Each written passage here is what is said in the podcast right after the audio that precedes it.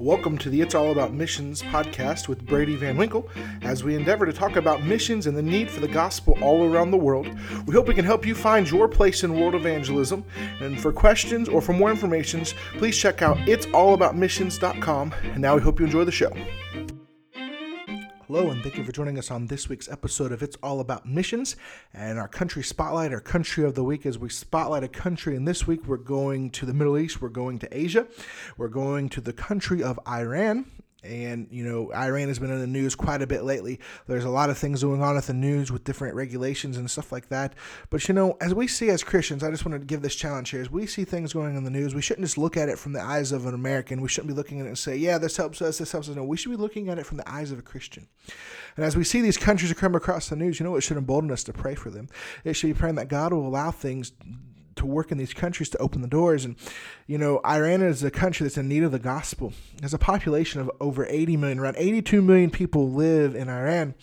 Um, and its its capital city is Tehran, and there's about eight and a half million people that live in Tehran. Tehran is the largest city, and also in Iran, there's probably around 10 cities or so that have a population of a million or more. It's a country that's in need of the gospel. There's a need there for people to go and see, ready to hear bad things in the news. I've heard of persecution. I've heard of, of bad things. I've heard of the economy, and all this is going on there. But that doesn't mean that God's not on the move. And I've heard some stories of God working and God moving with Iranian Christians. And here in Turkey, there's several Iranians I've met that are Christians that come from Iran. They had to leave Iran because of persecution from wherever they were.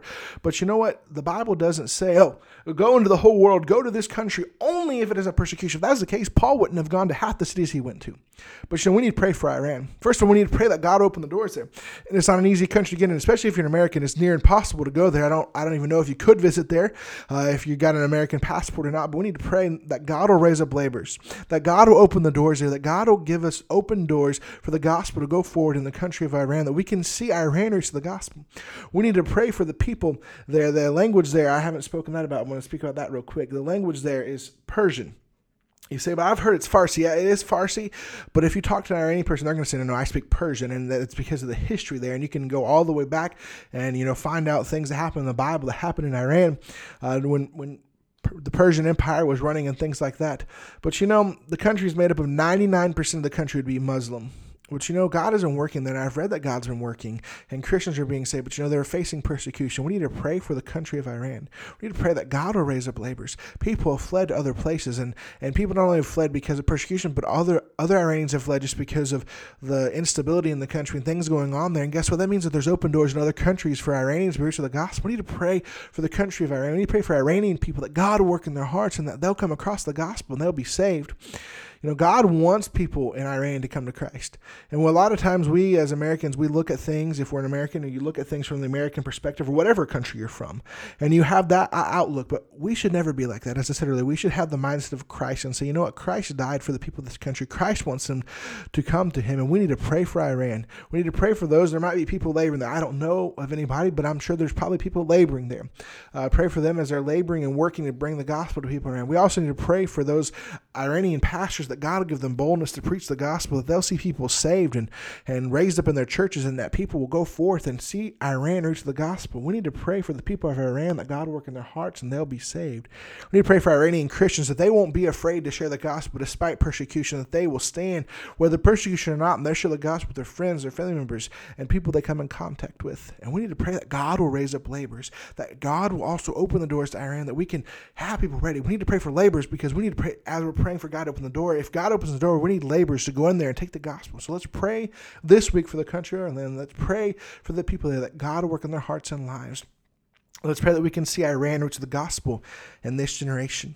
And as we're praying, don't forget to be doing all that you can right where you are, not only to be praying, but be endeavoring and working as hard as you can to see the words of the gospel in this generation because God has commanded us to take the gospel to the whole world. And He wants us to be working and laboring no matter where we are, no matter what age we are. We should be doing all that we can to see the world reach the gospel in this generation. Thank you so much for joining us on this episode of It's All About Missions.